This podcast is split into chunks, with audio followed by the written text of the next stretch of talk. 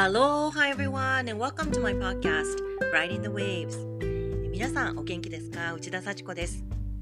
ちょっとご無沙汰してしまいましたがハワイはもう本格的な夏。毎日お天気も落ち着いていてここのところ本当に気持ちのいい毎日が続いています。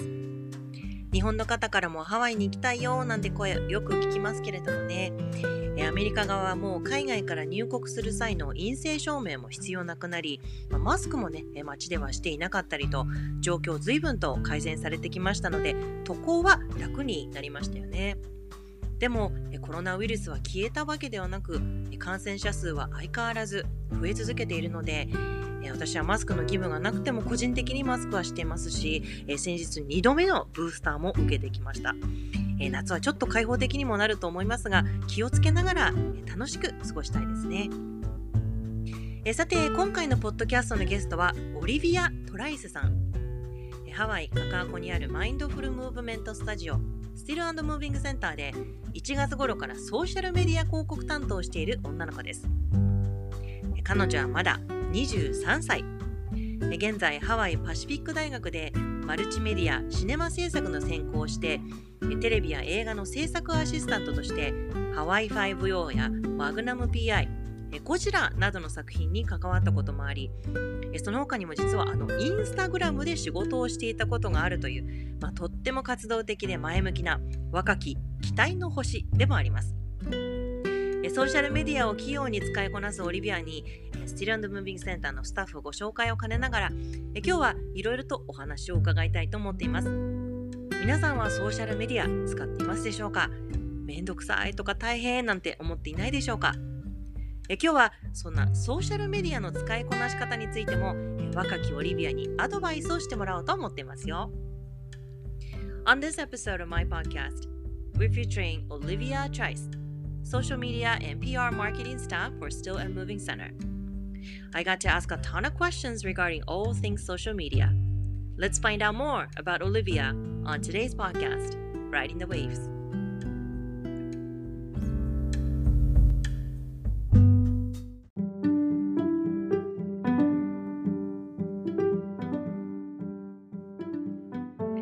Riding the Waves、えー、今日のポッドキャストのゲストはオリビア・トライスさんです。 ハワイ・カカアコにあるマインドフルムーブメントスタジオスティルムービングセンターでソーシャルメディアの広告担当をしているまだ23歳というね、まあ、期待の星なんですけれども、えー、彼女はハワイパシフィック大学でマルチメディアシネマ制作の専攻をしていましてあのテレビとか映画の制作アシスタントとしてですね、まあ、ハワイ5とかマグナム PI とかゴジラなどさまざ、まな、えー、ハワイで制作されている映画作品にも関わったことがあってでその他にも実はあのインスタグラムで仕事をしていたということなんですけれどもね、まあ、ソーシャルメディアを器用に使いこなす若きオリビアさんに、えー、今日はですね、私もちょっと時代についていけるようにいろいろとお話を伺いたいと思っています。So Olivia, thank you so much for coming to, you know, my podcast and then being on my guest today. Thank you for taking your time today. Oh, thanks for having me. I'm very happy to be here. This is Thank you. まずはですね、このオリビアさんに、まあ、どこの出身で、なんでハワイに来たのかとか、まあ、大学のためだと思うんですけど、まあ、ちょっといろいろと聞いてみたいと思います。So first of all, I'd like to ask you, like, where are you originally from? Like, where did you grow up? You know, what brought you to Hawaii? That sort of thing.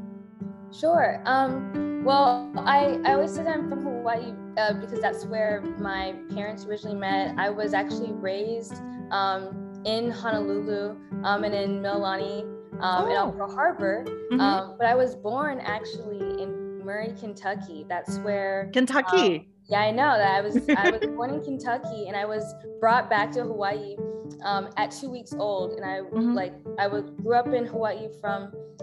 two weeks old to about six years old. Mm-hmm. Um, my parents um, are, I come from like a military background. Um, my parents met on Pearl Harbor. My mom was in the Navy, and my dad was is a retired um, Army officer. And my grandparents actually moved to Mililani in the early 70s. Wow. Um, so my dad's uh, like siblings all grew up in Mililani, and um, I kind of missed the boat by like two weeks. um, but it's it's all right. Yeah, I was I was actually born in Hawaii and then raised in um, Honolulu. Uh, but I, I, I moved across uh, like the East Coast United mm-hmm. States a lot because of my military parents. I see, OK、えー、あの実はですね、オリビアさんはあのケンタッキー州で生まれているんですけども、本当に2週間ぐらいでもう生まれたてですぐの時に、えー、ミリラに、まあ、ハワイのですね、えー、方にこうあのお母さんとお父さんと、まあ、お仕事の関係もあって、すぐにこっちに来たということなんですね。で、あのお父さん、お母さんあのミリタリーの関係のお仕事をされていたので、まあ、いろんなところに、まあ、引っ越しをしたりとかって結構多かったそうなんですけども、あの親御さんが出会った場所っていうのもそもそもパールハーバーで出会ったそうなんです。で、あのアーミーに入っていて、まあ、オフィサーをやっていたりだとかっていうこともあったりあとおじいちゃんおばあちゃんもずっとミリラニにねあの住んでいたっていうあのもともと本土から来て、まあ、そのミリラニの方にもお家を買ってずっと住んでたって経緯もありましてホノルルでねあの随分とあのオリビアさん育ったそうなんですけれどもね。Okay. そうあのまだね、まあ、23歳のオリビアさんなんですけども本当にねいろいろなお仕事をねこうガツガツと今ねやっぱりやっている時でであのブラックガールズロックっていう、まあ、あの黒人学科の女性の活躍する応援を、まね、するプログラムで、まあ、こうメンターを受けられる対象に、まあ、オリビアさん選ばれたこともあったりだとかあのアートの学校に通ってねシアターの勉強されてたりとか、まあ、とってもすごくもう本当勉強熱心なオリビアさんなんですよね。それってあの親御さんの影響だとかすごく教育大切にするとか、まあ、そういう影響とかもあるのか、えー、聞いてみたいと思うんですが。So, you're only 23. And you know got so much going on for you. Like you know you you were chosen for you know black girls rock mentorship program. And you, uh, you know when i read the article it talked about how you got to meet michelle obama and you know you went to the duke ellington school of the arts and you study theater. And so like your parents always supportive of you like as far as like emphasizing the importance of education? Like were you always diligent? Like always put putting your best foot forward kind of person yeah um my my parents um both definitely instilled a lot of uh, discipline in me and um, they always like instilled the importance of education and staying focused. Um, i actually went to pearl harbor montessori and i feel like i've been learning a lot about montessori education lately and it's like it's really nostalgic because that was my first um, like educational experience in a Montessori, and it's um, very interesting because like that I learned a lot more from like experience and being in um, different environments that allowed me to like practice autonomy at a really young age. Um, and so my, I think my parents also supported that autonomy where it's like I tried a lot of different things at a young age. Like I played a little bit of sports. I used to play soccer and athletes was not athletics was like not really for me. Um, but I danced a lot. I did gymnastics. Um, I also was like exposed to a lot of really um, just like interesting um, communities and environments. And I, I, definitely do have my parents to thank um, for instilling a lot of that ambition um, into me. Um, and as I got older, it just kind of became like a natural practice of kind of thinking about well what's next and going towards it practically. Yeah. し、えー、あの彼女のやっぱり親御さんがとってもね教育熱心な方だったということなのでその影響は多分あるっていうふうにおっしゃってますね。であとまあ小さい頃から本当にそのスポーツだとか、まあ、サッカーだとかいろいろやってたこともあってでもちょっと自分はアスリートのタイプではなくでもダンスとかも好きで。そういったコミュニティにいろいろと自分が入っていっていろんなことをねやるっていうことが当たり前になっていたのでなんかこうその何か新しい自分がこれだって思うことがあったらそれにね向かってもうまっすぐに行くっていうのは、まあ、昔からこうなんとなく自然とねついたあのまあ、癖というか、まあ、習慣だったようですけれどもね。で、まあ、このオリビアさん、本当にいろんなメディア制作とかもね、あの興味があるということなんですけども、なんでこういうことに興味を持ったのか、きっかけとか経緯を聞いてみたいと思います。So you were like the multimedia cinematic uh, production major in school, and you're still in school, right? Yes. Um, one more year to go. Mm-hmm. I, yes, um, I'm a senior. Um, at Hawaii Pacific University in a mm-hmm. multimedia cinematic production major. Um, I was actually supposed to graduate. Well, I keep saying supposed to, but I, I also believe that I'm, the track that I'm on right now is what I'm supposed to be on. But mm-hmm. I originally had planned to graduate this uh, this past May, mm-hmm. um, and I ended up taking this semester off mm-hmm. um, after an unexpected um, death in the family uh, mm-hmm. earlier this year. And so I took the semester off and um, I took the time to grieve and to heal and to travel as well. Yeah. I'm currently in Mexico, which has been really healing for me for the past yeah. year or so. Mm-hmm. Um, but I'll be returning to Hawaii Pacific um, University in the fall, and I'll be due to graduate next May. Next May, yeah. And so how did you get involved in um, like production assistant work like you know and then how did you develop your interest in that sort of thing Sure. Well, I guess my interest in like interma- entertainment started um, in high school when I was theater major. I um, was brought to theater like by watching Glee mm-hmm. being a Broadway nerd at a really young age. I've always really loved Broadway. Uh-huh. I actually saw Wicked um, at like 12 years old and I won the lottery. Um, oh, wow. So was, like front row orchestra seats at oh. Wicked. And I had, I, I remember being like, uh, spat on by um, that was a Madame Morrible, and and I just felt like I was being christened, and it was, it was a beautiful experience. And so um, I like I studied theater in high school, and like Duke Ellington is like a conservatory style performing arts high school, um, primarily black um, in mm-hmm. Washington D.C. And um, I like definitely uh, got to further my um, interest into theater and uh, my education through like classical Shakespearean theater as well as like contemporary. Um, a lot of like black playwrights um, were very popular in our classes um, for reading and for like retelling in our, our own um, ensemble. Um, but then like towards my junior year, I got I got like I, I, think I became very emotionally attached to a lot of these characters that I was playing. We were playing very like mature um, characters in like mature situations as 14, 15, 16 year olds. And I I was starting to get like emotionally and mentally affected by a lot of those characters. So I was interested um, in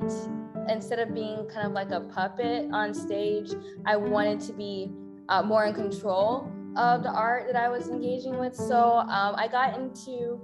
um, this internship program called Urban Alliance, where I, um, instead of going to art block, which was 2 to 5 p.m. every day in high school, I went to school from 8 to 5 p.m. Mm-hmm. Um, and so instead of uh, going to theater classes, I did an internship at 21st Century Fox um, my senior year, and that was uh, really interesting because I learned a lot of like more of like the backhand like business aspects mm-hmm. um, for a lot of these like channels like FX and Fox. Right. Um, but for like production work, my I my first year at Hawaii Pacific, um, I stayed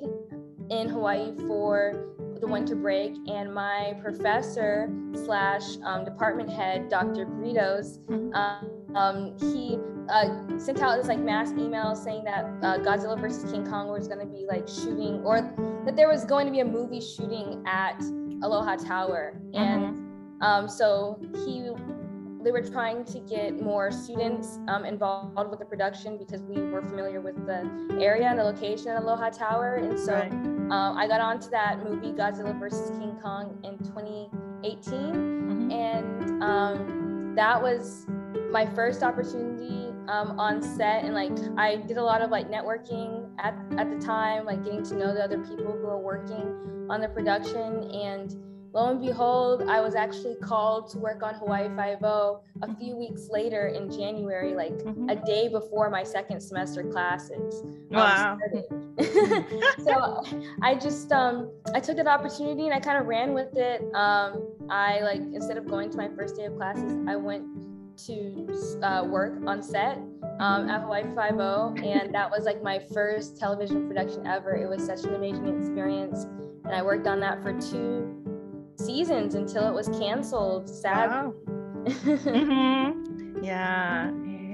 あのまあ、彼女の場合はですねそのメディア制作に興味を持った、まあ、きっかけなんですけれどももともとの高校生の時にすごくあのシアターの、ね、勉強をしていたのであのすごくあのあのグリーっていうね、まあ、テレビ番組ありますけれどもグリーを見てもすごくブロードウェイにはまっていても本当ブロードウェイオタクみたいだったっていうふうにねおっしゃってましたけれどもあと「ウィケット」っていうねミュージカルも見に行ってなんかチケットが当たったそうなんですけれどもそれであのオーケストラシートってね一番前の方のあのシートの方に座っていてでそれでなんかもうキャストその人たちがこう歌ってる時になんか唾が飛んできてでなんかああもうこれ洗礼受けてるみたいななんか気持ちになったそうなんですけれども、まあ、とにかくそういうもうクラシカルなものからシェイクスピアとかコンテンポラリーなものいろいろそのまああの舞台関係でね大好きになっていって。であと、まあ、あのワシントン DC の方でね高校に通っていた時とかもあるんですけれども、まあ、その時にもすごくねあの今度は黒人の作家さんたちが書いたあのシアターだとかそういうのにもすごく興味を持って、まあ、いろんなのをね吸収するようになったということなんですね。で、まあ、そのうちにこうその出演しているそのキャラクターの人たちの、まあ、人生だとかそういうことにすごくなんかこう執着するようになってなんかもっと知りたいとか自分がもうちょっとなんかそのあのコントロールしたいなっていうふうに思うようになってでインターンのプログラムになんかちょっと参加したそうなんです。でそれでその舞台裏っていうのもその時にいろいろ勉強することができてすごくねあの役に立ったということなんですね。であの実はあの彼女は今ハワイパシフィックユニバーシティというねあのハワイのパシフィック大学に通っているんですけれどもあのそこであのちょっとあの来年卒業する予定なんですね。あのそもそも本当は今年の5月にそあの卒業予定だったんですけれどもちょっとご家族に不幸がありましてでちょっとあのもうセメスター休んでしまおうと思ってそれであのちょっと自分がヒーリングしたりだとかあのちょっとこうあのあのネモに服す時間が欲しいなって思ってでちょっとその期間を休んでそれでまあ来年ね、まあ、卒業予定ということなんですですけれどもその学校の中でもやっぱりそういったマルチメディアのあのことを勉強されているということなのでいろいろね、まあ、出会いだとか先生からのアドバイスとかもあってで実はそのあのハワイパシフィック大学にあのブリトス先生っていうねあのとてもいい先生がいらっしゃるそうなんですけれどもその先生が2018年のことなんですけどあのゴジラのね撮影がアロハタワーであるからなんかその生徒さんをやっぱりもっといろいろそういう現場にあの上げてあのなんかこういろんな体験をさせたいっていうことがあってそれであの彼女もね呼ばれて。でそのアロハタワーでのゴジラの撮影に関わったんですねアシスタントとして。でそしたらなんかまあそこでいろいろセットに出てあのいろんな人とこうネットワーキングとかもしてなんか何かマスターあったらお願いしますみたいな感じだったんですけれどももうそしたらもう本当にあっという間にその次の学校のセメスターが始まるあの日にあの今度ハワイ5のね、えー、今度はスタッフやってくれないかっていうことででだから学校行く代わりにそっちの方に行ってしまったということなんですけれどもあの、まあ、シーズン2あの2シーズン分ね全部お仕事をすることができたっていうことで本当にもうあのかけがえないね、えー、体験になったっていうことですけれどもねでもこうやって映画とかもやってるともう将来あの将来どういうねキャリアやりたいとかも今はまだどうなんですかねどのぐらい考えてるんですかね So you have any idea now that you're involved in so many like TV production and see you know see the set and it's so exciting right like uh, what are you what are you aiming for as far as your career goals like yeah, um, working on set was really exciting. It was very exhilarating, and I feel like the excitement around working on uh, like a Hollywood TV or movie production set um, was so um, was such like a like magnetizing energy that it almost made me forget that um, I would be on that Hollywood production set for at least 12 to 16 hours a day. Mm-hmm. Um, yeah, um, and so all that glitters isn't gold. And so I, I guess like with that being said, um, I had an amazing experience, um, a learning experience at a very young age that I'll be forever grateful for. Mm-hmm. and I, I think when I was first working on set, um, I was very happy to have my foot in the door. And I think a lot of the time I was just trying to keep up with everybody else and trying to keep my foot in the door because they kept calling me back. And so, like, I would, it came to the point where I like rescheduled my entire life around this work. Um, yeah. Like I was still a full time student and I would basically uh, work on set Monday, Wednesday, and Friday, and then go to class Tuesdays and Thursdays. Um, for the life of me, um, I don't really know how I did that for so long because it really burnt me out. Um, like yeah. it was obviously like I was very grateful, and very happy to be there, but at the same time, I was trying to it, trying to work um, in a career that you're still learning about. Mm-hmm. Um, you know, in school where it's like you're, you're having like um, real life tests, real mm-hmm. life um, assignments, but then going to school and having like very different, you know, uh, assignments that were, that were kind of all around, um, you know, understanding a lot of like more of the like technical parts. And so um, I at times like it was a challenge balancing that. Um,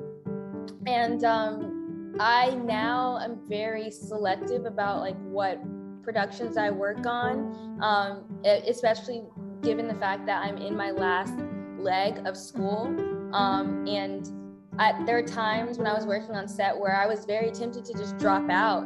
Um, there, I felt like, wow, like I'm, I'm already given this big opportunity, and like they want me to work more. You know, what do I need school for? Um, but at the same time, like I really do respect my professors um, and like the the, the the tactile skills that I'm learning, like these tech, technical skills I'm learning, are very valuable as um, an artist um, and not just as a worker. You know, like I mm. feel like, like working on set is a very like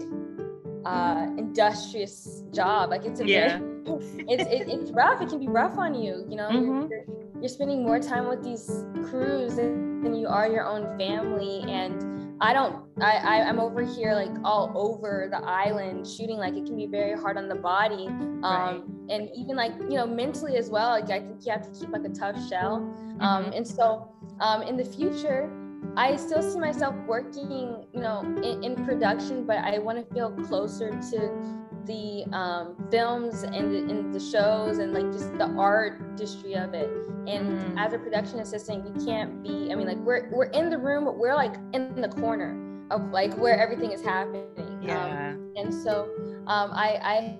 I uh,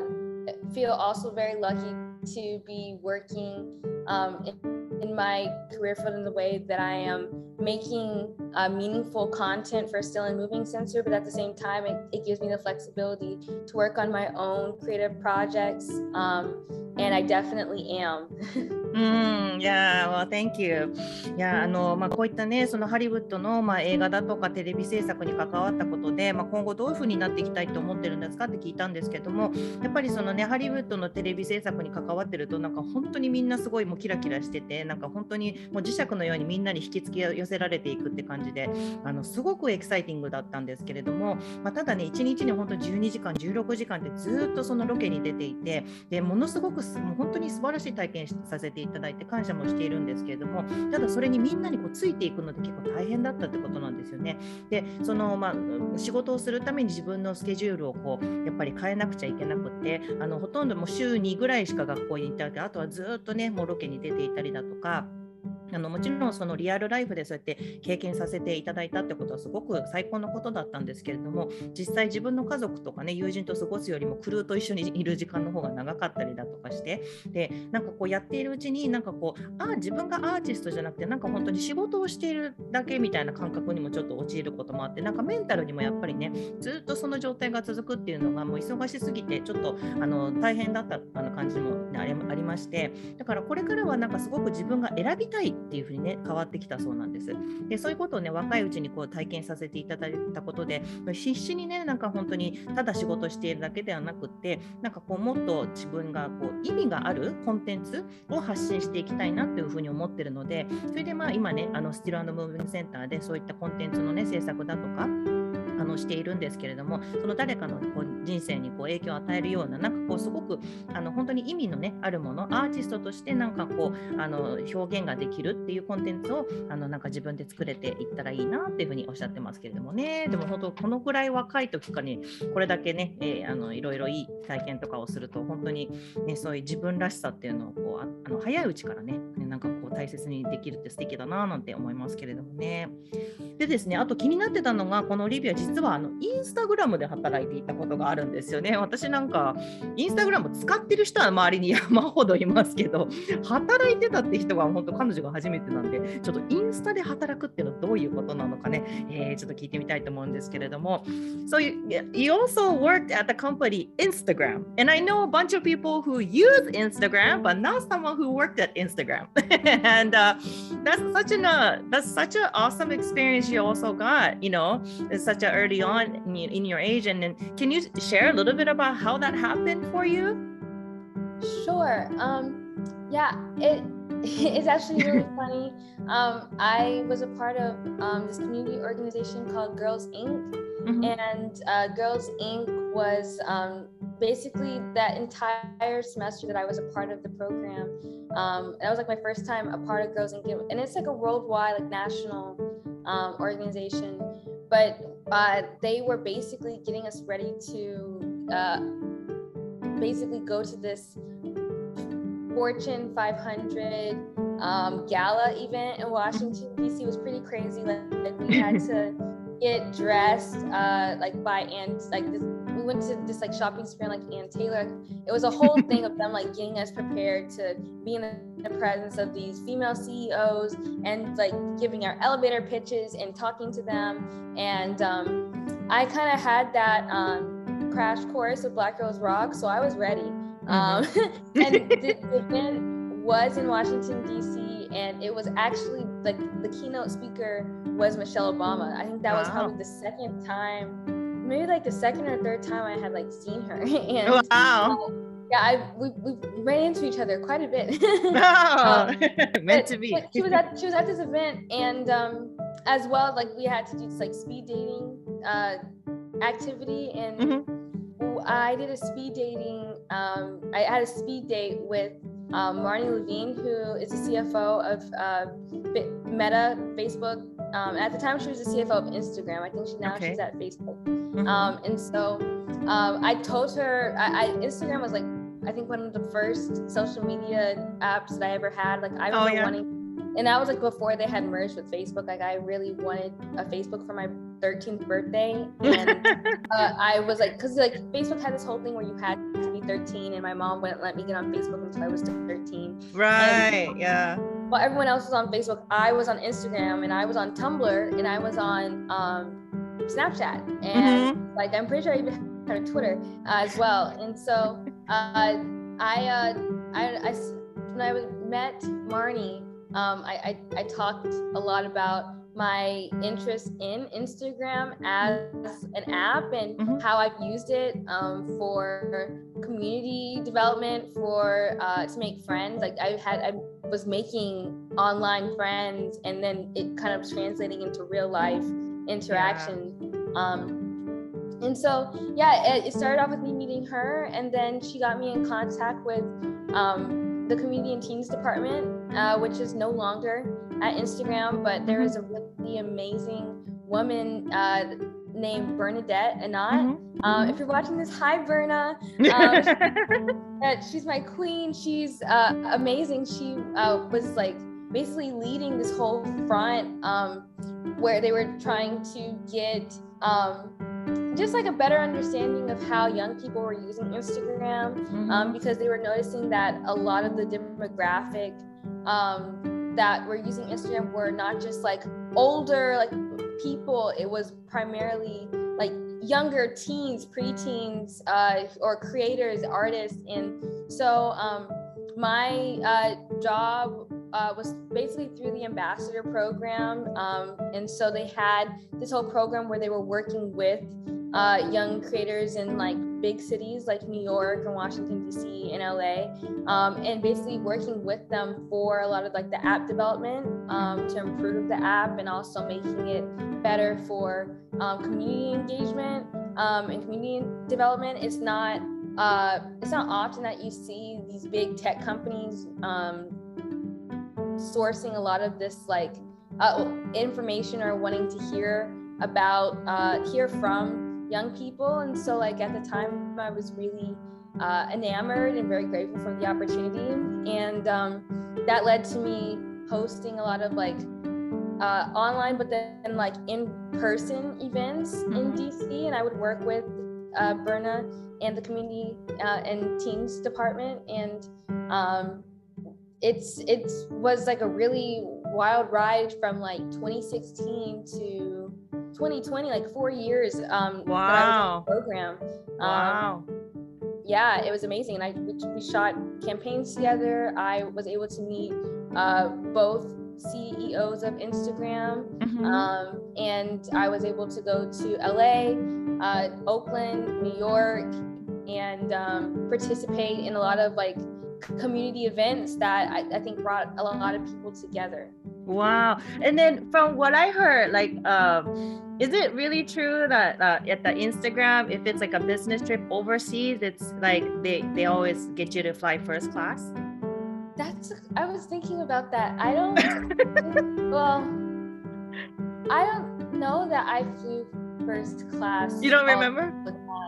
I, I don't I think he was more of like business class. I mean I oh, but you still flew business class. Yeah, business class Right, right. I just like I feel like if I were flying first class, I would remember that experience. Right, right. Like I, I don't know. When I was living in DC, I was really close to New York, so I would just take the mega bus Mm, actually. mhm. Um, Yeah. and, but then when I when I moved to Hawaii, um, well, there was two times when I there was when I was living in Virginia. Then I uh, in 2018 I went to LA and I did like get flown out, but like they paid for my hotel and that was really nice. Um, and it was the same for when I went to Oakland for they had the, the Black Joy Parade. Mhm. Um, and it was really cool because um, the newest uh, CEO, Adam Mosseri, was at the Black Joy Parade in Oakland um, and just trying to connect with the real people um, in the community, like boots on the ground, which is really, really great. Um, Right. And for that, like it was, it was really um, exciting because they sent a car to my house and picked me up and took me to the airport. wow. Like, Celebrity. I know. It was, it was super, it was super like luxurious. Um, and like I Wow. felt, I felt, uh, just, it was just really exciting. And, and it's like, uh, had a guy with the sign with my name on it. Wow. It was a huge, huge fun event. Um, I, Mm. I have a lot of positive memories with Instagram. うーん、that's nice. Okay. あの、インスタグラムでのね、ちょっと話を少し聞いて、あの、見たんですけれども、あの、もともとどうやってつながったかというと、あの、彼女はガールズインクというコミュニティプログラムに入っていたそうなんですね。まあ、これ世界的にやっている、その、あの、若い女の子たちをサポートして応援していくってプログラムで、あの、まあ、彼女はそういうプログラムにたくさんね、やっぱりアグレッシブに入っていったんですね。で、このガールズインクってコミュニティプログラムで、あのワシントン DC でそのフォーチュン500に入っているようなとても成功した人たち、特に女性のあの社長さんだとかあの起業家の人たちを集めたイベントにあの行けるっていうね、若者がそうやって参加できるっていうあのイベントがあったそうなんです。でその時にこうちゃんとお話をできるっていうね、まあ、コーナーもあってさすがなんかアメリカってすごいですよね。であのそこでも彼女はもういろんなあのプログラムで自分がこうスピーチするというか、まあ、人人にこう自分のことを話すの得意だったのでもうそこで、あのーもういろんな人に話をしたわけなんですね。でそこのあのイベントのあのキーノートスピーカーがなんとミシェル・オバマさんだったということで、まあ、ミシェル・オバマさん何回も会ったことが実はあったもうその時点でねそういうイベントによくいらっしゃるのであの何度も見かけたことがあったそうなんですけれどもでこのイベントの時にですね、まあ、現在はあの Facebook でねあの、まあ、CEO とか CFO をやっているなんかそのあのマーニー・ラビーンさんっていう方がいてその人にあの自分がこうピッチをするあの順番が来たそうなんです。であの実はそのオリビアさんっていうのは一番最初に使ったソーシャルメディアがインスタグラムだったそうなんですけれどもあとタンブラーとかあのスナップチャットとかツイッターとかいろんなのやってたんですけど13歳の誕生日の時にどうしても Facebook に入りたかったとなんかすごいそんな、まあ、経緯があったそうなんですね。っていうのは Facebook っていうのは年齢制限があるので13歳にならないと入れないっていうのがあったのでなんか意外と Facebook は特別な感覚だったそうなんですけどだからそれまではインスタを使ってなんかまあコミュニティを自分の中でいろいろ発展させていったりだとかまあ、最初はオンラインの友達だったのがこうあの実際の生活でも本当に出会ったりだとかしてその自分のコミュニティ作りっていうのにものすごく役立ったっていう話をその CFO のあのマーニーさんにお話ししたそうなんですね。でそしたらその彼女がすごくやっぱり感銘を受けてくださったそうでであのじゃあぜひって言ってその別の方に紹介してくれてバーナデットさんっていう、ね、え方に紹介してくれたんですけどもあのその人が今度は、まあ、じゃあインスタグラムをそのティーン、まあ、10代の人とか若い人たちが実際にどう使っているかっていうことをあのもっともっと知りたいっていうことであのそのオリビアさんに話を持ってきたそうなんです。でアンバサダープログラムというかね、まあ、そのインスタグラムでじゃあ若い人たちがどういうふうにこうあの実際に利用しているのかっていうのを、まあ、研究したりだとかこうアプリをねあの、うんこう開発する上でこうあの彼女たちの意見を取り入れたりだとかっていうことであのその例えばオンラインのイベントをやったりだとかっていうことで、まあ、キャンペーンのねあのこう映像を撮ったりだとかこうあの実際にまあインスタのもちろんあの CFO の方とか CEO の方いろんな方と出会ってねであと LA に行かせていただいたりオークランドとか、まあ、ニューヨークとかいろんななところに行ったりとかっていうことで2016年から2022年ぐらいまで、まあ、あ2000まあ、4年ぐらいねインスタグラムでこうもうがっつりとお仕事をさせていただいたということであのいろんなところに行く時も実はビジネスクラスでね あのまだまだ20代の子なんですけどビジネスクラスでこう家でねあのちゃんと名前を持った人がこう現れてくれてあのホテルに連れて行ってくれたとかすごくベネフィットというか待遇も最高でもセレブみたいな感じだったということで本当にいろいろなねいい学びができたということなんですけれどもね。オフィスの方にも行ったことあるんですかね So ha- you have been to the Instagram office right? And then what it what is it like? What's it like? Well, um, I, I've been to the San Francisco headquarters, which is like in Menlo Park, mm-hmm. and it's like a little town. It's really interesting. I bet. Yeah, they've got. Is there like, like a lot of Instagrammable like spots all over? yeah, for sure. Like they have like a, a huge um like cafeteria with just like a bunch of different restaurants and it's mm-hmm. free for the for the um, staff and right. There was like a bike shop i think they have a dentist they had um, a lot of amenities um, mm-hmm. as well as like the offices um, i remember the offices being really cool because like they were kind of in a co-working space but then like mm-hmm. they had a lot of like creative outlets like chalkboards or whiteboards on the wall mm-hmm. um, yeah, I, I think I, there are some pictures I have on Instagram still from that trip that I went to. Um, Because uh, I also went to the LA office, and that was also really, um, really just it's just interesting. Like I can't, I, I can't say how interesting it is because they, they do have a lot of like Instagrammable spots mm-hmm. within the office, um, and the food is always really good. Yeah. Um, it, it seemed like a really fun place to work. Um, although I would I never worked at the campus. Mm-hmm. Like mm-hmm. I would mm-hmm. visit, but like um, it was I was more of like I would say like more like a remote contractor in a way. yeah, yeah, yeah. and then all over like doing events and things like that, right? Yeah. Yeah, I see. あの彼女の場合はそのヘッドあのまあもちろんオフィスにも行ったことがあるんですけれども、どちらかというといろんなイベントに参加したりだとかってあちこち行っていたのでね、なんかオフィスでがっつりあのもう座ってずっと仕事してるっていうのだとちょっとタイプが違ったんですけれども、でもあのサンフランシスコにあるヘッドクォーターのオフィスにも行ったことがあって、でやっぱりそのインスタグラムの中って本当になんか楽いこう街みたいになってるそうなんですよね。でカフェがあってなんかそのレストランとかもちろんいろんなレストランが入ってるんですけども全てあのそこで仕事してる人たちに無料だったりだとかなので何を食べても本当にすごくこうレベルが高くて美味しいものばかりででオフィスもコーワーキングスペースみたいになっててでこうみんながクリエイティブになれるようなアウトレットがいっぱいあるんですね。例えばチョークがあったりだとかこういろいろなんかこうボードがあったりだとかしてなんかそのとにかくいろんなアメニティがあるっていうふうにおっしゃってますね。あと LA オフィスの方にもまあ行ったことがあるんですけどそれもまあ同じ感じでやっぱりすごいインスタ映えするスポットがいっぱい なんかあの会社の中にはあってであのもちろんご飯もまあそこも美味しいし、まあ、だからそこであのオフィスにずっと行って仕事をしたっていうあのことではないんですけども彼女の場合はそういうのインスタグラムが主催するイベントとか、まあ、そのリサーチでねやるイベントにとにかくあちこち出ていたということなんですけれどもね。いやーなんかすごいですよね。でももうこのソーシャルメディアについてなんですけどもビジネスとか何かこう成功するたさせるためにもう必要欠かせないんですかねちょっと聞いてみたいんですが。So honestly, do you think it's absolutely necessary, you know, to use social media in order to like get by? I mean, like to you know boost business, of course, but like, is it necessary of our lives? In, like, like uh, professionally or personally? Both. I mean, Oh, well, I, I think it's um I think social media is very important for businesses to have. Um, and I just I think it's not even just you know the social media of it all. I think it's it's really important for businesses to have a digital presence mm-hmm. um, and to utilize a lot of these apps like Instagram, Facebook, Twitter, even Pinterest um, mm-hmm. for digital storytelling because I believe every business, every company, you know, whether it's small or a, a big 10 company has a story and that story gets uh,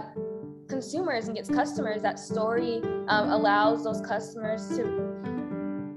bridge that connection with these businesses you know? Um, i feel like uh,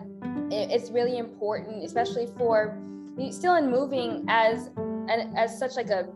vast community for the amount of wisdom and uh, classes and variety of those like uh, different movement modalities um, that the center offers. I think like there's a, a, huge opportunity to spread a lot of knowledge and to make a lot of these um, practices accessible. Um, i am learning a lot through my job at still and moving and i feel like my um, journey with them has brought me to a mission where you know i'm learning a lot of these different movement practices and i want to bring them to more low income communities um, more uh, communities of color, just uh, to people who really need them and who can really use them to enrich their lives a lot more. Mm-hmm. Um, I think personally, uh, it can be used as a good outlet, but even I, I can like go uh, inactive on social media for however long I feel like it. Like I, I, I, I need. I think everyone needs to take breaks at times, and there was a, a, a time when Instagram was a huge portion of my life, and then after I um, graduated from the program, I um, kind of took a step back. I took a step mm. back, and it also had me questioning who I was and where my self worth lied outside of my work and sharing all these really big, ambitious things that I was doing. Like I was starting to kind of lose a sense within myself. Um, and I feel like this time where I'm not always posting, like I, am a very private person. Like I don't share my everyday life uh-huh. with the world on social media, even though I have um, quite a following. Um, but I feel like this time has been like really important for me to determine my why before I just start broadcasting to the world. Yeah. Mm-hmm.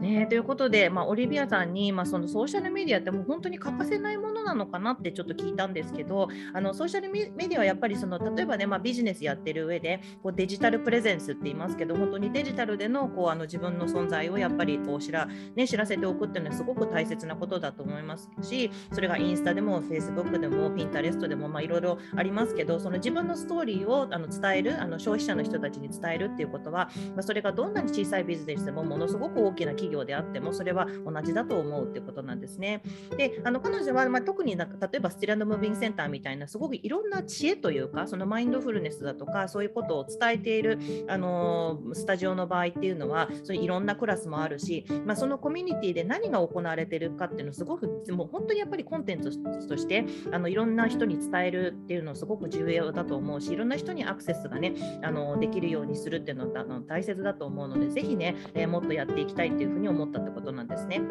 であのスティルムーピングセンターの場合はすごく彼女は仕事を、まあ、1月ぐらいからねやってるんですけどあのすごく学びが多くてであの将来的にはもっとあの低収入の人だとかもう本当にいろんなあのあのあの、まあ、タイプの人たちにこう本当にこれを必要としている人たちに届くようにあのやっていきたいなっていうふうに考えていろんなコンテンツ作りをね考えているということなんですけれどもあのやっぱりその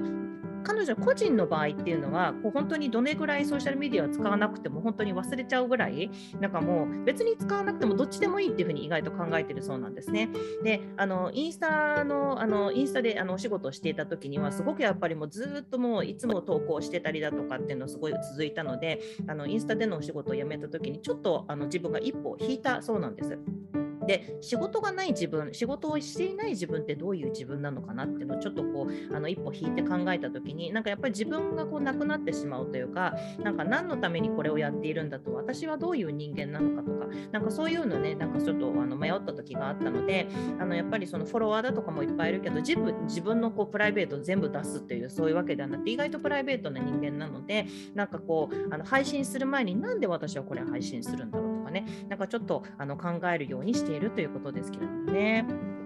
でも彼女の場合は23歳で本当にもう小さい頃からすでにソーシャルメディアがあったっていうね段階だと思うんですね。私なんか本当にもうプロ電話で人に電話したりだとか、まあ、ポケベル持ってたような時代年であの知らない人がこういいねするみたいな感覚をあんまり知らなかったんですけどだからこのソーシャルメディアと共に育っているっていうのはそれが当たり前のオリビアさんこれどんな感覚なのかっていうのもちょっとね聞いてみたいんですけど So、uh, now I like to talk about like the mental health aspect of、uh, you know social media a little bit know, I, I come from an era where like social media was non-existent. Like, you know, we call everyone, like dial up, and you know, I had like a beeper and you know, things like that. We didn't get likes from people who didn't know me in person. And so I guess I mean, suppose, suppose social media was all around you, you know, for you, like when you were growing up. And what was it like having social media as such a, you know, big part of your life um, where, you know, you were kind of sharing everything with everyone?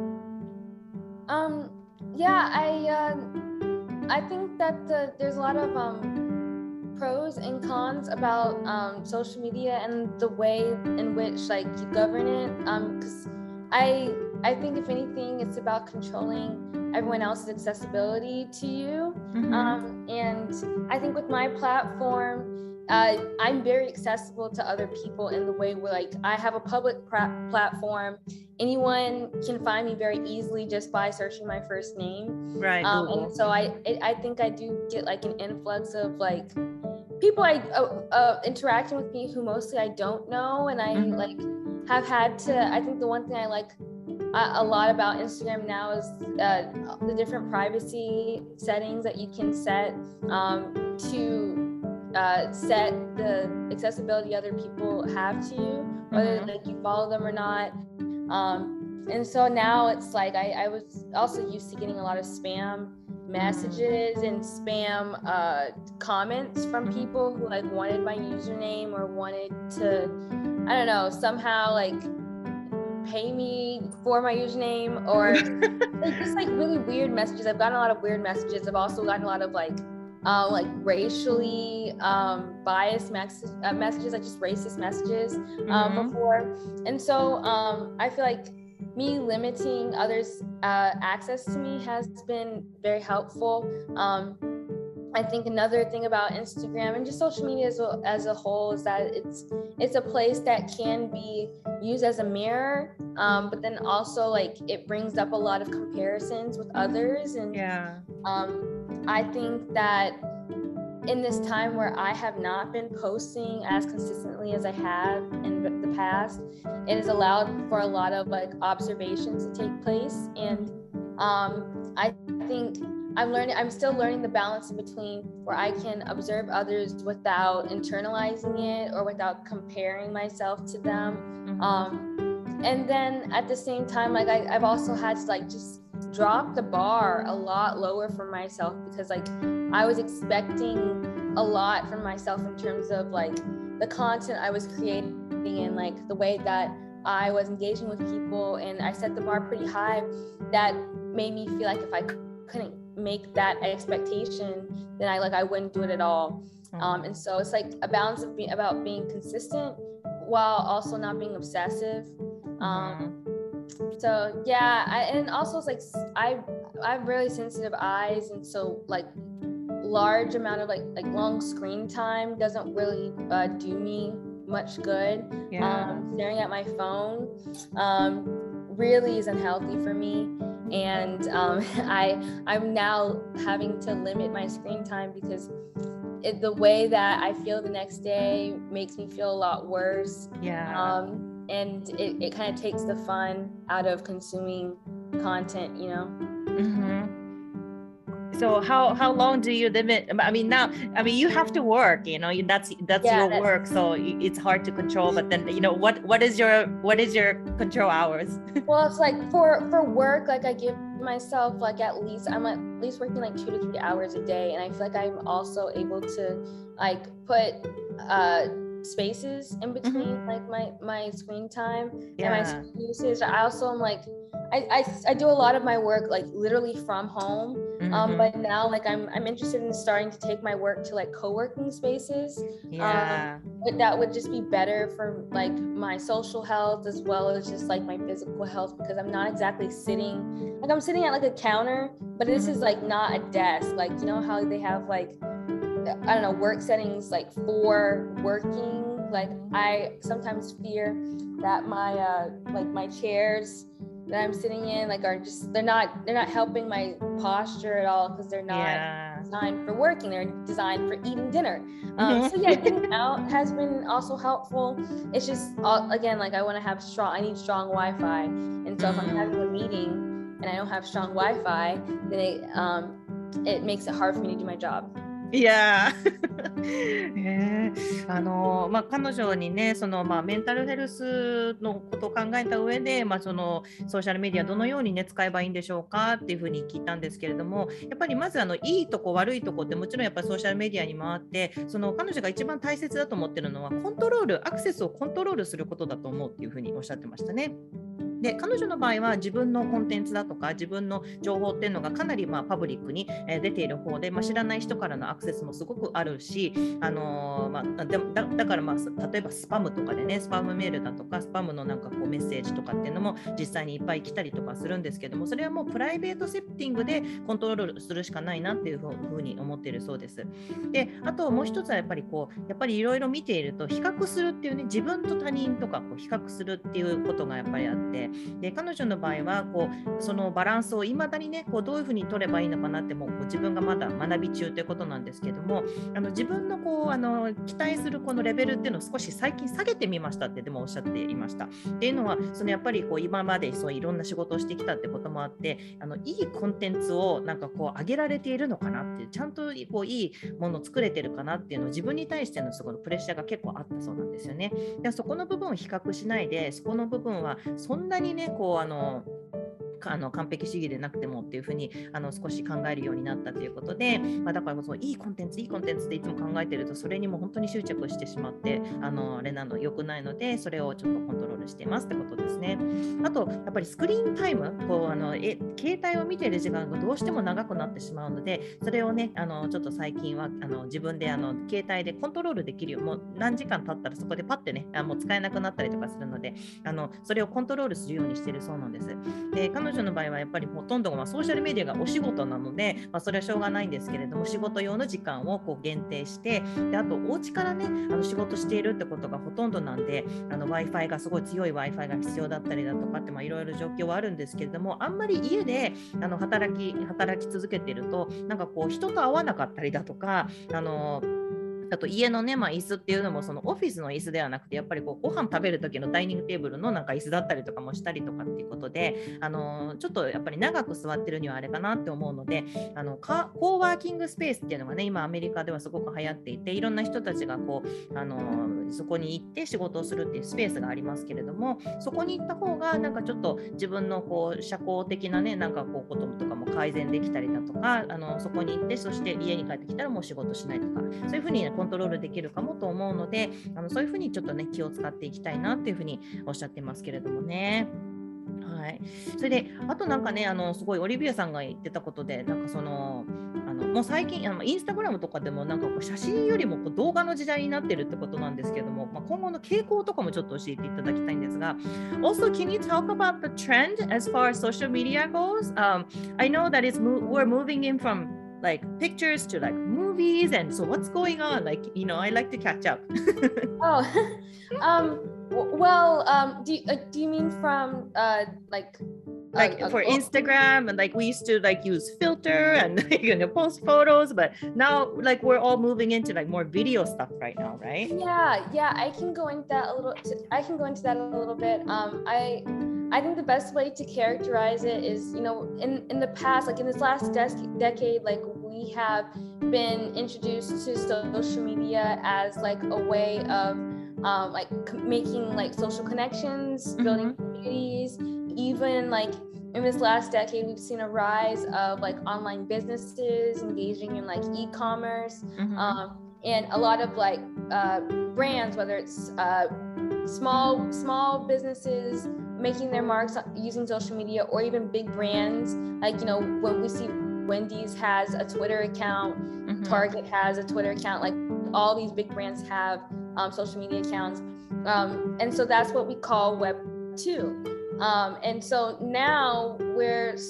more and more inching closer to web 3 um, which is a, a, a very new take on uh, this like involvement in media. Um, and it's really this evolution is uh, definitely becoming more decentralized because now we have these like monopolies of facebook and google and twitter and they're, and they're becoming you know monopolies. And so um, I, I think where we're headed now with web3 is a more decentralized fashion where you know we are now getting to have ownership over our own creations because you know the pictures that i post on instagram like if you read the fine print like there is still like some um, you know like there's some like ownership um, clauses there there um, and i think like using a lot of these platforms um, and, and then being um, so monopolized. I, I think now we're like moving towards where we are now having ownership over a lot of the art that we're creating, and that's kind of where you get NFTs. That's where you get cryptocurrency, the metaverse, um, and I think it definitely um, leaves room for a lot more of uh, creative self-expression that um, we decide how much value it has. Um, and I'm, I, I, don't know, I have a friend, Sierra, who is metaverse mommy. Like she's, she's very much um, engulfed into this um, new Web3 universe. Um, and I think that there's a lot of um, intriguing things about it. And I'm still learning a lot about it in terms of the NFTs and like these like 3D uh, worlds that are being created. Um, I kind of find it a little bit dystopian, to be honest with you. yeah. um, it's it's a little scary, mm. um, especially when you see like there are government there are governments like I believe um, South Korean government um, now has um, like their entire like local government in the metaverse mm-hmm. where it's like you're going to town hall via this like 3d universe you're going to the dmv through like basically through this like 3d universe or 4d universe i guess it's more like that um, rather than going to like a physical place and so definitely a lot of advancement around that um, yeah. yeah, that that to me is all foreign. like, very, yeah, it's yeah. It's very, it's, it's very new. Like I think like this, we'll see a lot more um, country, uh, countries and companies start and like putting more into these like uh, what is it AI like artificial yeah. more more using of uh, artificial intelligence and then like virtual realities like that that's like a really big um, aspect of Web3. So that's where we're headed. Um, but, you know, there's still a lot of businesses, you know, all around the world. Like I'm here in Mexico and there are a lot of really great quality um, restaurants and businesses that don't even have a Google business profile or an Instagram yeah. page or a Yelp account. And mm-hmm. so I think right now like i'm more focused on meeting businesses where they are and meeting them like what they need. Um I, my whole um outlook on uh, I, I, think my multimedia work right now is helping small businesses make peace with media because mm. a lot of times if they're especially if they're from you know an older demographic and they're looking at social media like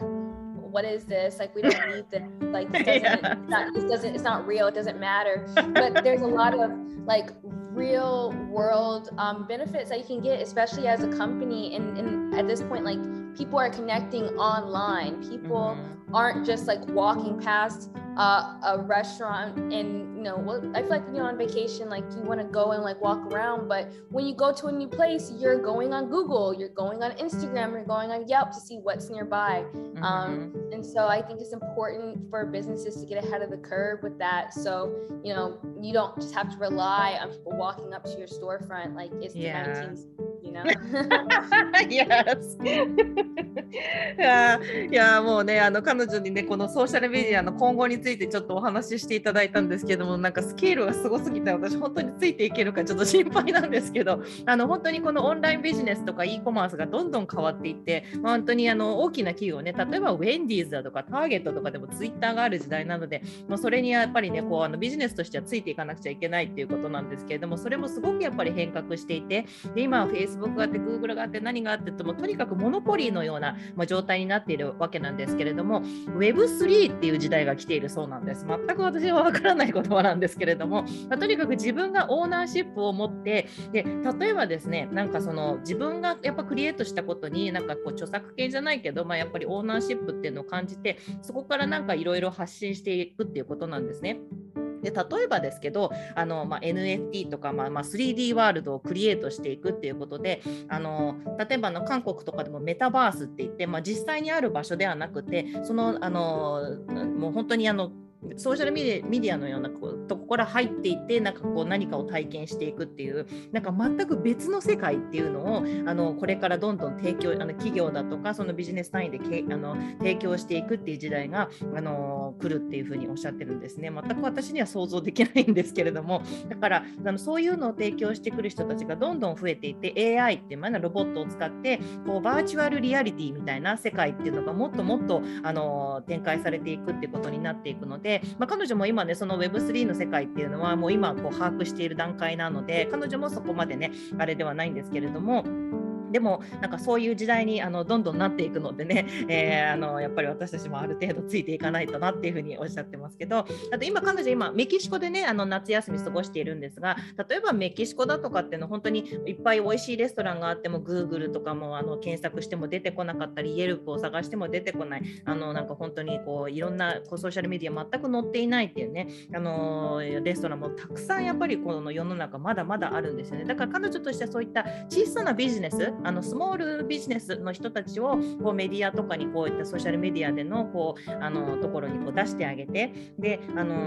もっとねこういい機会を作ってあげるっていう、まあ、そういうお手伝いをしていける人になれたらいいなっておっしゃってます。もうそれは本当私一番ありがたいところだったりとかしてなんかそのやっぱりこうあのオンラインでいろんな人たちがコネクトしている時代なのでねなんか今本当にもうあの70年代とか60年代じゃないからこういやのそこのあの道の前を通ってあここだっていう時代はもう終わってしまっているわけだからみんなはこうなんどこに食べに行こうかって言った時に Google 見たりだとかこう Facebook とか Yelp とかいろんなのを見て探してくる時代っていうのはそれはもう正直当然なもうあの時代が来ているのであのそこにねみんながこうあのベネフィットを感じてもらいたいし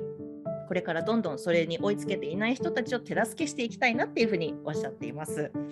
はい、ということでねもう本当に若くてこれからあのまだまだ楽しみなオリビアなんですけども、まあ、10年後の自分とかでなんかこう想像とかできるんですかね。So you got a long way to go, but you got you know you experienced quite a bit already, and you know you seem like you are you know you know what to do from here on. But can you see yourself like maybe like 10 years from now? What do you think you will be doing? Um,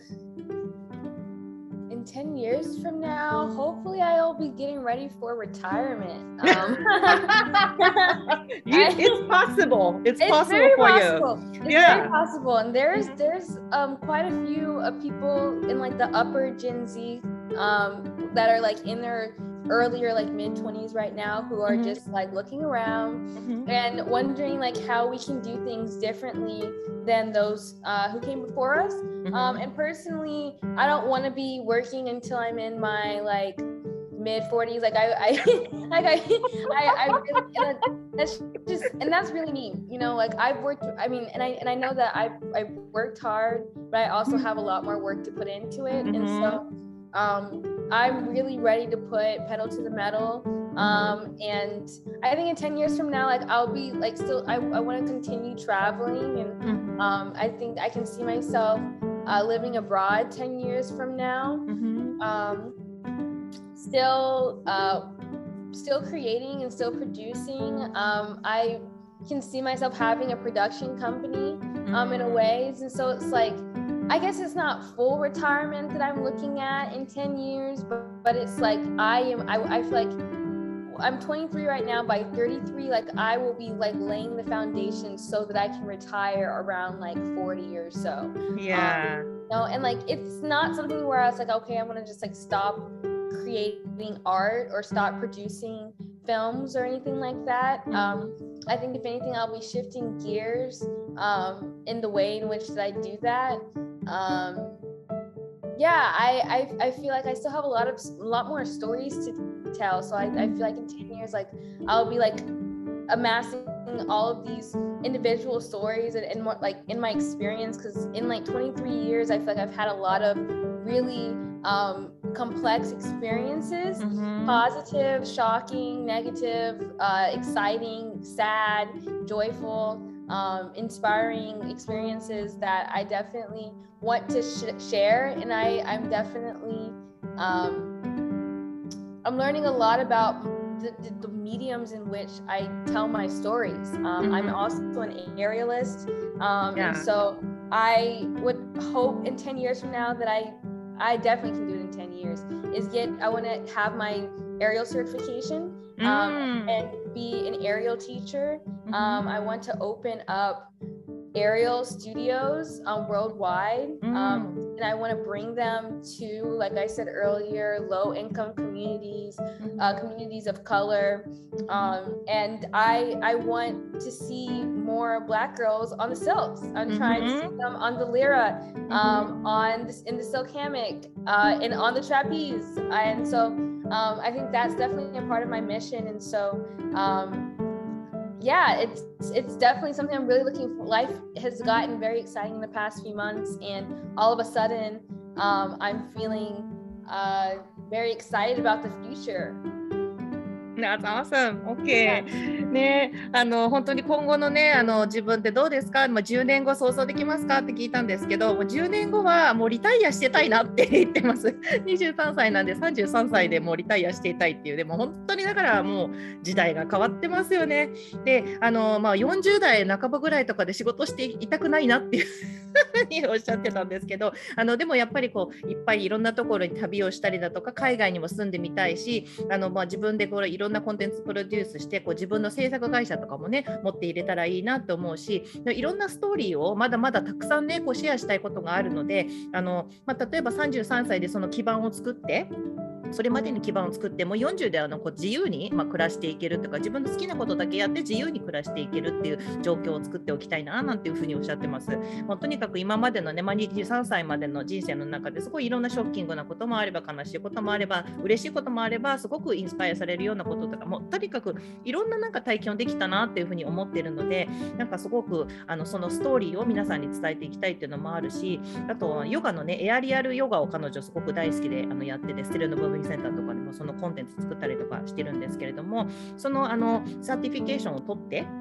自分のエアリアルヨガのスタジオもね、ぜひ作ってみたいななんて思ってるそうです。で、そのエアリアルヨガをあのもうちょっと低所得の人だとか、例えばあの黒人女性の人だとかっていうのももっともっとそのシルクでね、こうあのこうのびのびとあのヨガをやってもらいたいななんて気持ちもあるので、あのそれがちょっと夢だったりもして、でここ本当数ヶ月でなんかこう自分の人生すごくなんかエキサイティングになってきたのでね、すごくあの将来のことを楽しみにしていますっていうふうにおっしゃってますけどもね、そのストーリーの中で一番強く感じてるのって何なんでしょうね。最後にちょっとそれだけ聞きたいんですけど。Well, before we go, I, I want to ask you, so what's the, the most inspiring story you want to share, like, so far? Um, of my own? Mm-hmm. Um, I am actually producing um, an autobiographical documentary right now. Mm. Um, and it's called Misdiagnosed. It mm-hmm. chronicles my experience um, as a young adult and, and even a, teenager uh, in the medical of the American medical system, um, where I have been uh, misdiagnosed in the past um, and over medicated, mm-hmm. um, and it definitely uh, it takes pretty much all of my um, experiences in the past few years um, searching for healing um, through doctors and through medicines and through treatments, and ultimately discovering that the healing and the wellness that um, I've been looking for is actually inside of myself. Uh, and I've, I've come to that truth through aerial work, um, through letting go a lot of fear, um, and also, you know, experiencing loss and grief um, and love and pain. Um, and so I am work. That's that's my big baby right now. That's my mm. big project. Um, wow. I'm hoping to have uh, something out. If not this year, uh, later this year, then uh, I think it'll be complete. Well, it's like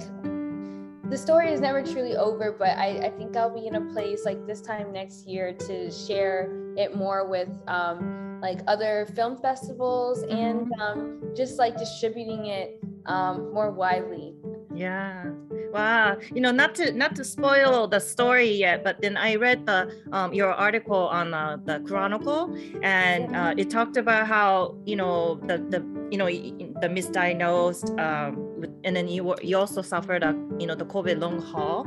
Um, yeah. So is that something that you're gonna want to talk about in that story?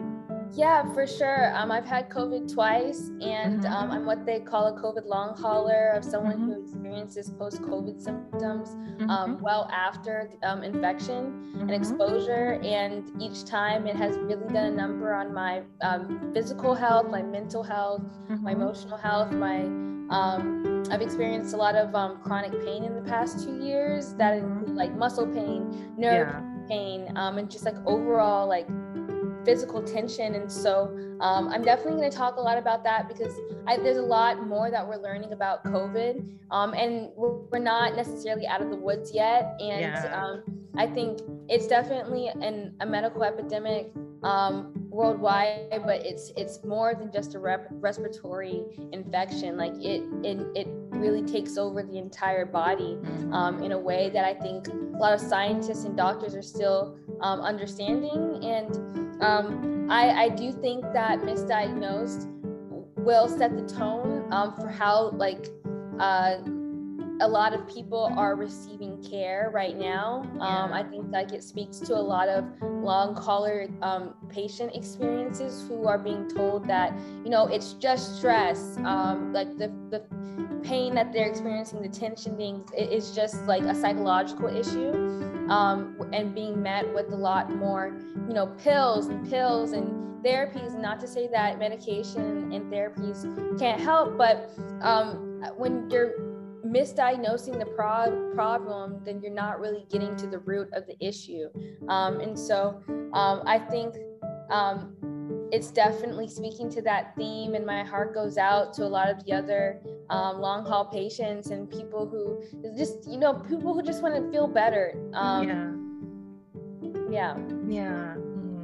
Thank you. あの実はですね、まあ、彼女は、まあ、いろんなストーリーをねシェアしていきたいと思ってるんですけど一つすごくねもう今ちょっとあの制作にかかっているものが一つありましてで自分の、まあ、オートバイオグラフィーというかあの自分の本当に今までのあのことを書いたバイオグラフィー的なあのあのコンテンツを今作ってるそうなんです。でこれが本当にまあ自分のもうベイビーみたいな、ね、感じだっていうふうにおっしゃってるんですけれどもこうアメリカの医療システムであのなんかこう治療をあのされるときにこの診断をねされるときになんか違った診断をされることですごくいっぱいあのお薬を投与されたりだとかあの違ったこうあの治療を受けてしまうってことのなんかこうあの問題についてなんかちょっとそれを語りたいというね、えーことなんですけれどもで,、まあ、できたら今年中にあのそれを制作したいしでフィルムフェスティバルとかもねいろいろありますのでそういうのにも投稿していきたいっておっしゃってるんですけれども、まあ、その中で自分があの、まあ、どのようにヒーリングをしていったのかあのお医者さんとの、まあ、対応っていうのはどうだったのかとか、まあまあ、全体的なウェルネスについてえ考えてあのいいけるような、まあ、あのこうああのものを作っていきたいということなんですね。であの彼女の場合はすごくいろんなまあ恐怖だとかっていうのがあった中そのエアリアルヨガをやることでそういう恐怖をねこうあの手放すことができたりっていうこともあって、まあ、そういう形でいろいろまあ自分を癒していったんですけれどもあの実は2回ほどねあのコロナウイルスにあの感染をしたことがありましてでその影響で、まあ、COVID ロングホールってまあ英語では言うんですけれども長いことそのあの後の影響がね、えーで出てしまって例えばメンタルヘルスであるとか、まあ、筋肉だとかその神経系のあの痛みっていうのがちょっと残ったりとかっていうのがまだありましてであのだからあのそれをねもう本当にこのコロナっていうのはまだまだわからないことがいろいろありますよね。例えば本当に呼吸系統だけじゃなくてやっぱり全体も体の全体もメンタルも含め全てにいろいろこうやっぱり影響を受けたりとかするのでコロナに感染した時にこう皆さんがどのようなケアを受けているのかもうストレスだからなんとかっていうのもその軽く済むことではなくて本当に実はいろんなことがあったりとかしてでそれに対してすごくやっぱり薬もあのすごくねたくさん投与されすぎているっていう、まあ、そういったの実態だとかっていうのをあのこう伝えていきたいっていうふうにおっしゃってますので、まあ、それがあの今現在彼女があのこうみんなに伝えようと思っているストーリーだということなんですけれどもねいや23歳で本当になんか楽し頼もしいですけど、うん、本当にね今日はいろいろと、まあ、ソーシャルメディアについてあの本当になんかこうリッチなお話をねたくさんしていただきました。Well, Olivia, thank you so much for sharing your story and the wealth of information that I, you know, that we get to hear from you. It's, it was amazing. Thank you. Thank you for having me. This was um, really um, engaging and exciting. Um, this, thank you for your insightful questions. And um, I'm excited to share my story with your listeners. Yeah, thank you so much. はい、ということでですね、えー今日のゲスト、オリビア・トライスさんでした。Well, thank you so much. Thank you. Take Thank care. you.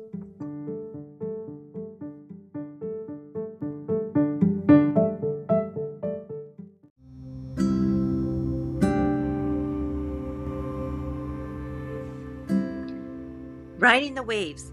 ということで今回はスティルムービングセンターでソーシャルメディアの担当をしているオリビア・トライスさんにインタビューをした模様をお届けしました。いや私個人的には本当にこの23歳のオリビアから学ぶこと多かったです。だからこそインスタグラムも彼女を雇ってマーケットリサーチをしていたんだと思いますが私も頑張って時代についていこうという気に改めてなりましたね。ただソーシャルメディアがもたらすメンタルヘルスの影響。これをよく耳にするのは確かです。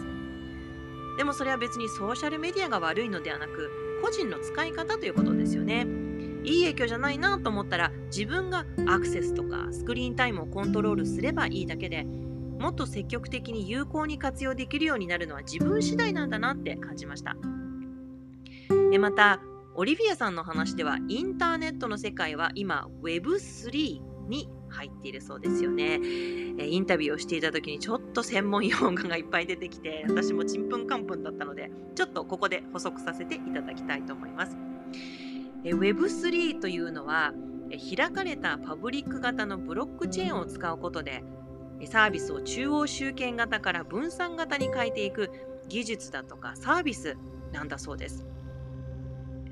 個人情報の自己管理ができる所有権独占型のサービスでもあり IT リテラシーと仮想通貨に関する知識も必要で仮想世界のメタバースとか NFT といった、まあ、次世代の新技術を取り入れたものなんですね。オリビアはま韓国の政府を例に出していましたけれども Web3 だとサービスを制御する組織が存在しないのでえ例えば国とか政府が一般が閲覧できるサイトを制限したりということがなくなるといった、まあ、より自由な発言ができるようになっていくということなんでしょうね。とここまで言っても、まあ、意味がなんとなくわからないという人も多いかもしれません。えオリビアでさえ今理解をしているというところだったのでね、まあ、私がわかるわけがないんですが、まあ、でもオンライン上で得られる人とのつながりとかコミュニティ作りはもう時代の変化についていかないとっていうところですよね。またオリビアはハリウッド映画の制作スタッフとかインスタグラムで働いてきたりした経験からまだ22歳にして意味あるコンテンツこうみんなにいい影響を与えるストーリーをシェアしたいと思ってるっておっしゃってましたけど本当に素敵だなと思いました。え私はまだ自分が23歳の時はまだまだミーハーでなんかこうかっこいいアーティストに会ってインタビューしたいみたいな希望しかなくていいストーリーを伝えたいなんていうねこう大人な考えはあんまり持っていなかったものですからすごいなって思いましたけれどもね。あと訳するのをちょっと忘れてましたけれども彼女はモンテソーリ教育というのを受けてるんですね。えー、日本ではあんまり馴染みがないのかもしれませんが、えー、子どもを観察することで、まあ、見出された事実に基づいた科学的な教育方法がこのモンテソーリ教育なんですけれども、えー、子どもには自ら学ぼうという自己教育力があって、まあ、その力を発揮するために発達に見合った環境を与えていくという教育方法なんですね。まあ、あのオリビアの場合も自分で何か把握したりとか成し遂げる能力に大変優れているので、まあ、こういった教育の影響もあるのかななんて思いました。いやそれにしてもスティランドムービングセンターは本当にみんなにシェアされるべき情報満載なので、えー、オリビアみたいな女の子がソーシャルメディアの担当をしてくれて豊かな情報をシェアしてくれているの本当にありがたいと思います。そしてソーシャルメディアの活用の仕方を知らない人たちを手助けしていきたいなんていうそんな純粋な気持ちも本当にありがたいなって思いました。きっと10年後にはリタイアできているかもしれないですね。えオリビアはスティルムービングセンターのインスタグラムやフェイスブックなどいろいろと、えソーシャルメディアを発信して担当していますので、えぜひ皆さんも、えその内容をチェックしてみてください。ということで、Riding the Waves 今回も私のポッドキャストを聞いてくださって本当にありがとうございました。Thank you so much for making time to listen to my podcast today. Until next time, aloha!